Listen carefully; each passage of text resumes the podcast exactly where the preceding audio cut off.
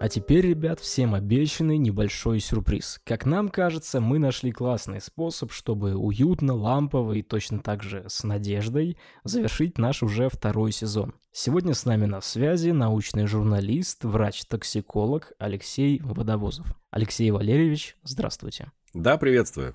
Честно вам скажу, вы являетесь тем самым человеком, благодаря которому этот подкаст и запустился, потому что примерно год назад э, я пришел на вашу лекцию в Санкт-Петербурге и спросил, вот у нас есть такая небольшая идейка сделать научно-популярный фильм про людей, которые даже получили Нобелевские премии, а потом начали вдруг продвигать что-то странное, паранаучное, псевдонаучное, либо просто какие-то мало относящиеся к науке тезисы. Можете подсказать таких людей? А сейчас это вылилось в тот самый подкаст, в который мы решили вас позвать. И вспоминая нашу еще более раннюю встречу и интервью в 2019 году, вы и сами упомянули, что ненадолго, но все-таки попали на ту самую темную сторону и оказались у альтернативщиков на работе. И тогда я не спросил об этом, а сейчас, мне кажется, этот вопрос отлично подойдет к тону нашей беседы. Так как это все-таки произошло? Ну, это произошло довольно таким классическим способом, я бы сказал, э, потому что армия 90-х, она, конечно, очень многим была нехороша, давайте уж честно говорить,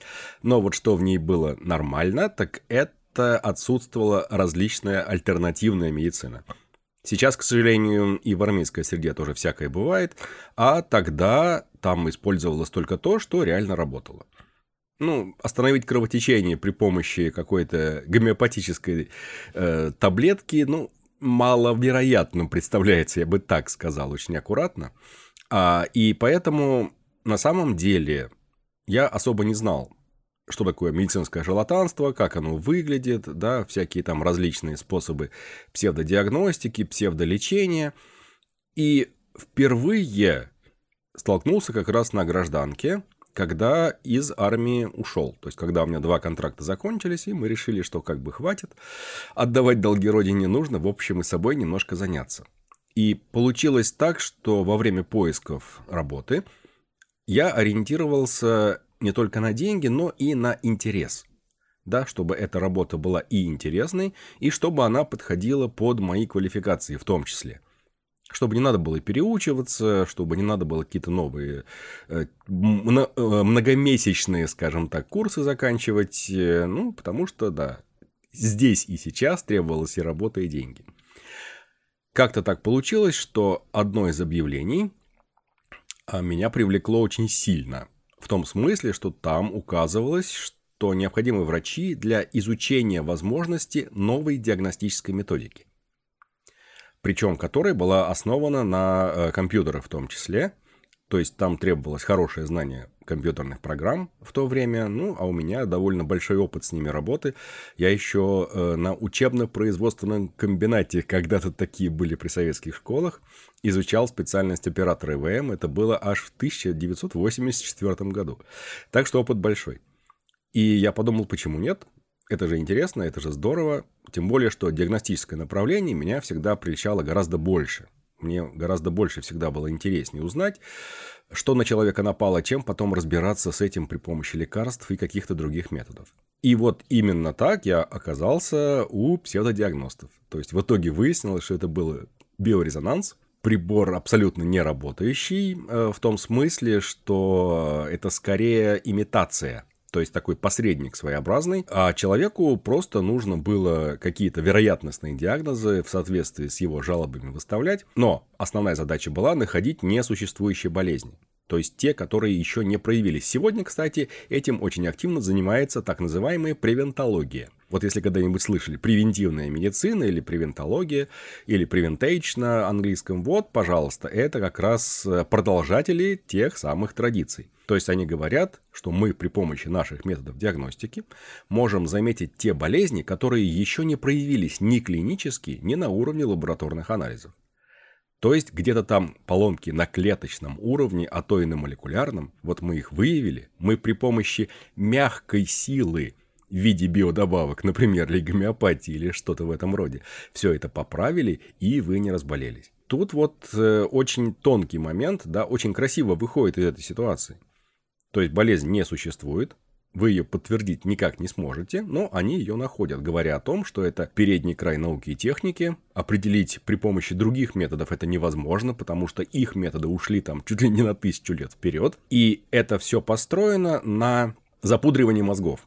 Причем и врачам, которые в этом участвуют, и пациентам, естественно. С врачами все понятно. Там настолько сложно были описаны физические процессы, что я увидел пару знакомых слов и, в общем, понял, что, ну, наверное, это, по идее, должно работать. Потому что, скажем, на изменении спиновых э, характеристик, да, и как раз работает магнитно-резонансная томография. И как раз э, при помощи вот такого не то что паранаучного, понимаете, это был просто наброс терминов я бы сказал так, в описании методики, которые обычному человеку ну, продраться через него практически нереально. И какие-то подозрения у меня стали появляться только после того, как я стал при помощи этого прибора диагностировать людей, которые приходили. То, что я видел, не совпадало с тем, что выдавала машина. Понятно, что там были вероятностные диагнозы, это важно, да.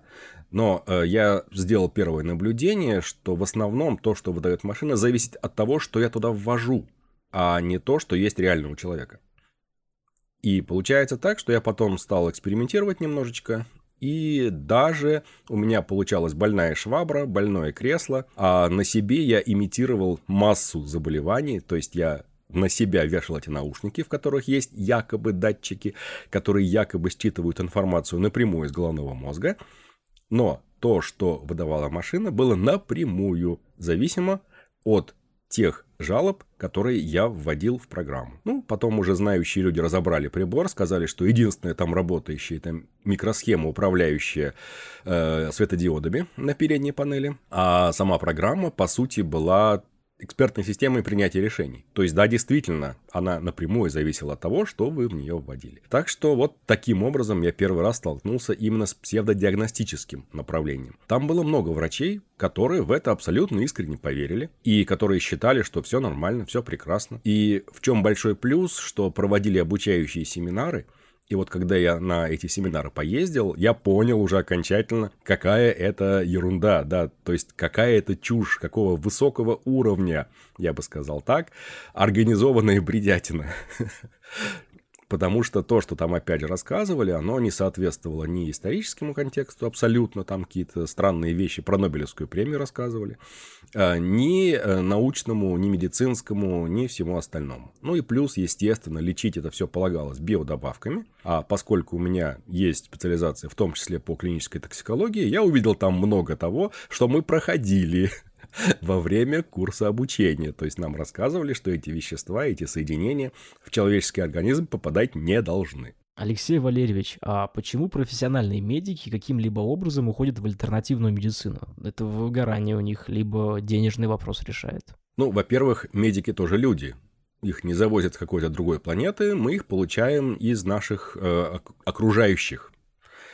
Посмотрите вокруг себя, есть ли там люди, которые верят в паранормальное. Если там люди, которые верят в теорию заговора, если там антипрививочник, если там еще кто-нибудь, вот из них в том числе получаются врачи. И они вполне могут обладать всем набором вот этих вот э, предубеждений.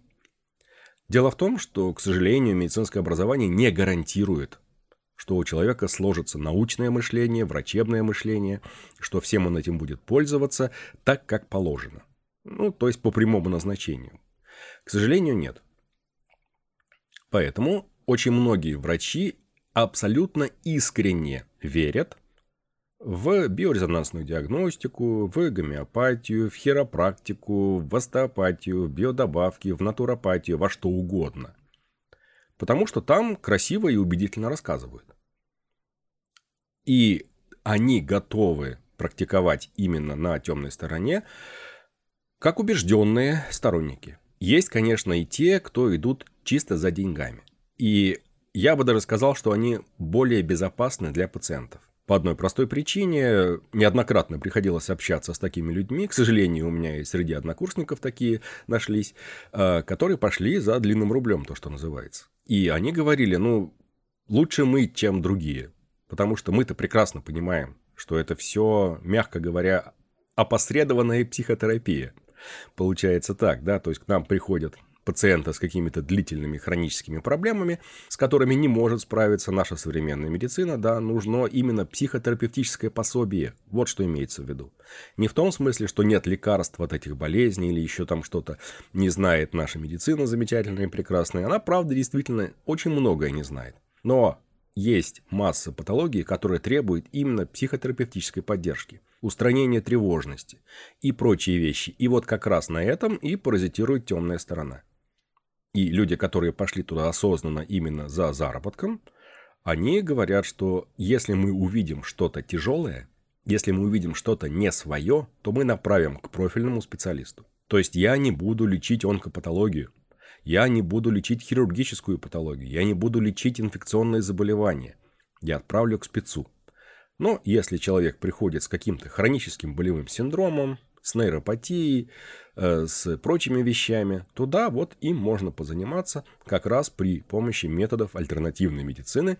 Они для этого могут пригодиться. Ну да, вспоминая даже биографии псевдоученых, пару ученых, которых мы пытались изучить, во втором сезоне у нас появилось четкое противопоставление, потому что следом за биографией Кэрри Мулиса следовала биография Зарда Эрнста. Это полная противоположность, абсолютная. Даже интересно у вас было бы спросить, а насколько сложно осуществить этот переход от состояния «ты находишься среди альтернативщиков» до состояния «я научный журналист», потому что у Эдзарда Эрнста это произошло вроде бы и постепенно, но в какой-то момент он резко меняет свою жизнь, переезжает в Великобританию и хочет защитить докторскую по альтернативной медицине. То есть э, такого до этого вроде никто и не делал. Он решил перепроверить все эти методики при помощи доказательной медицины и качественно поставленного эксперимента. Насколько сложно вообще ученому или медику признавать свои ошибки?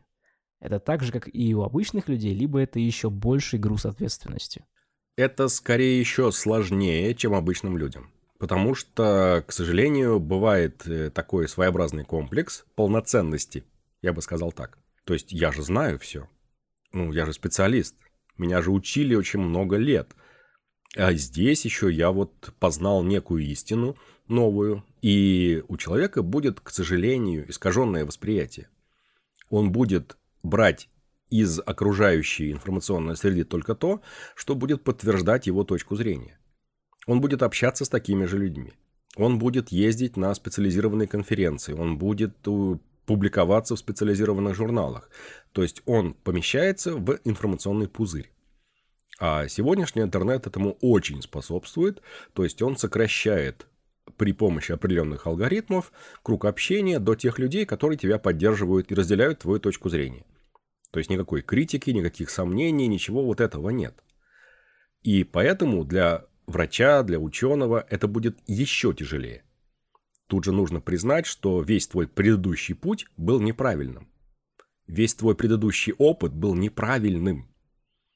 То есть можно даже предположить, что ты там где-то немножко, а может быть и не немножко, навредил людям. Вот это прям очень тяжело. И здесь еще должна быть готовность меняться. Не все люди это готовы делать. То есть готовность работать над собой, предпринимать какие-то усилия новые, двигаться в каком-то абсолютно новом для тебя направлении, противоположном тому, что ты двигался раньше.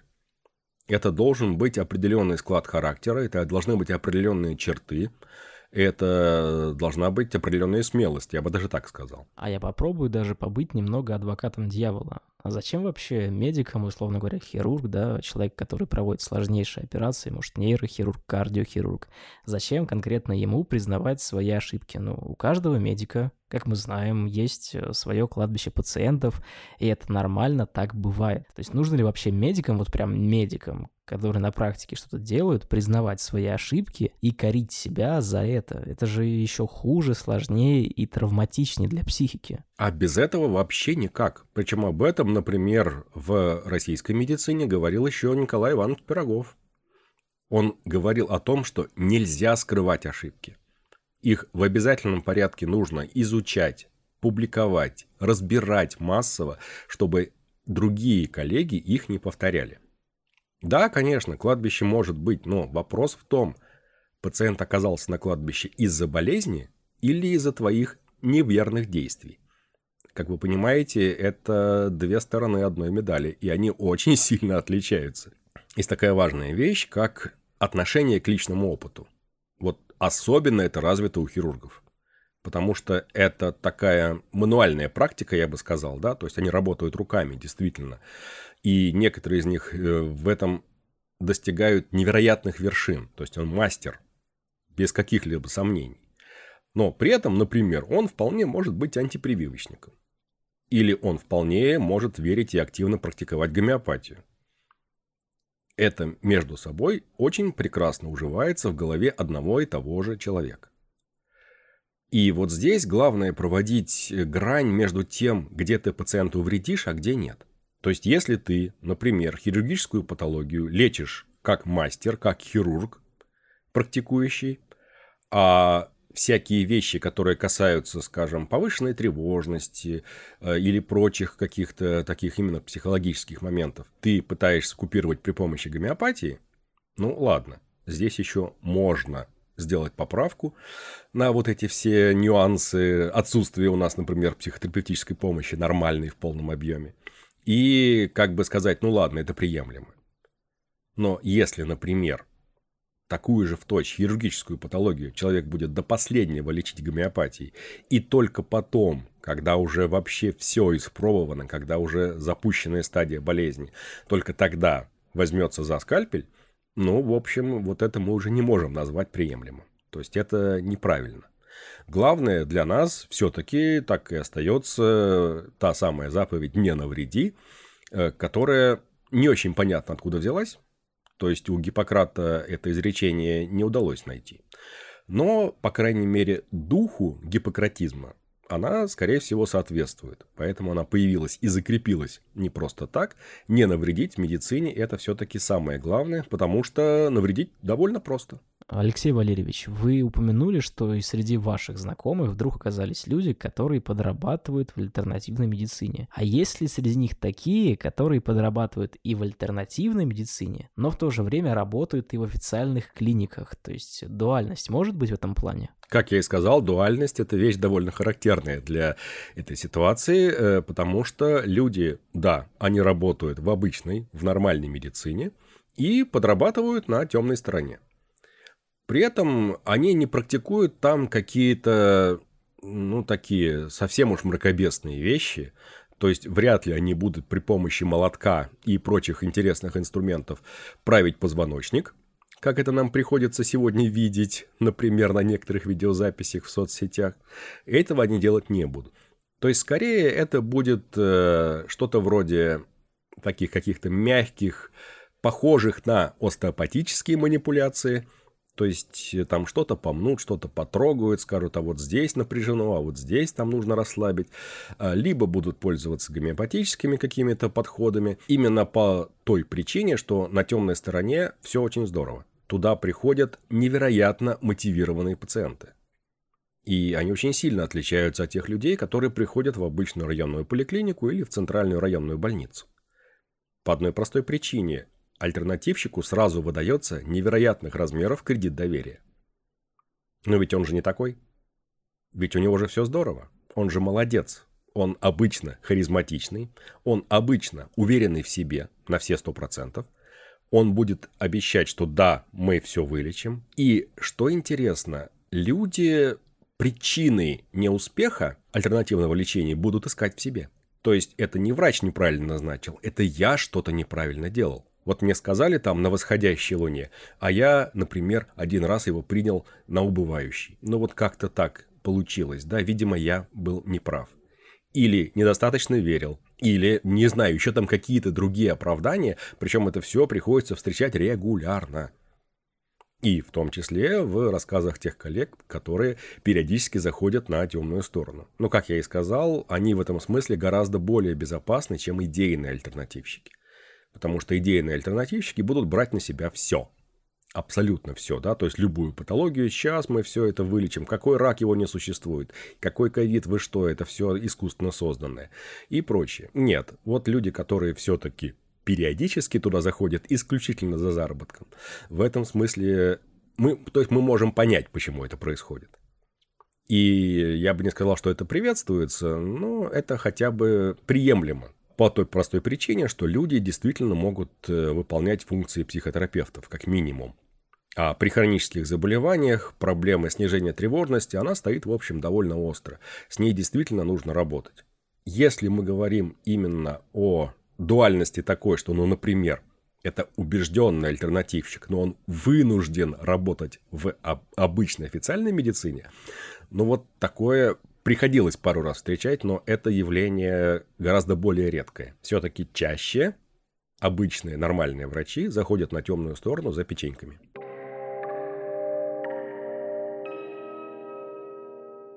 Вот знаете, э, как ни странно, но когда мы начали делать этот подкаст, нам вдруг э, в сообщения пришли студенты профильных э, медвузов. Кто-то писал там класс, разберите вот этого человека, а кто-то задавал вполне конкретный вопрос, на который я даже ответить не могу, потому что пошел немного другим путем.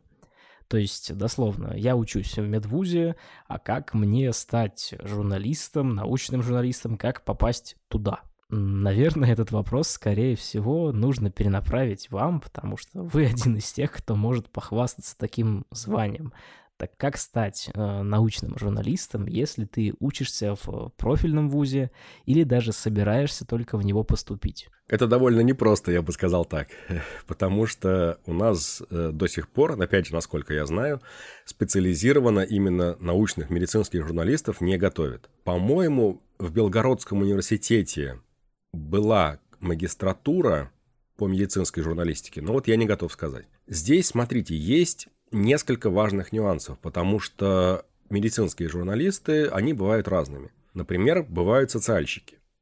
То есть это те журналисты, у которых профильное журналистское образование, они могут быть даже не врачами, и я таких много знаю людей, но они неплохо ориентируются, скажем, в законодательстве, в том числе, которое касается здоровья, в вопросах финансирования, в вопросах э, медицинского страхования, в вопросах организации и прочие вещи. И они пишут именно о медицинских аспектах, которые связаны с нашим с вами обществом. То есть, как к врачам относятся, какие там уголовные дела против них возбуждают, э, как э, их оплачивается работа, какие есть проблемы и прочие вещи. Да? То есть, это такой довольно большой пул социальщиков, они есть практически во всех СМИ. А вот вторая часть, их меньше гораздо, это медицинские журналисты, которые пишут о науке.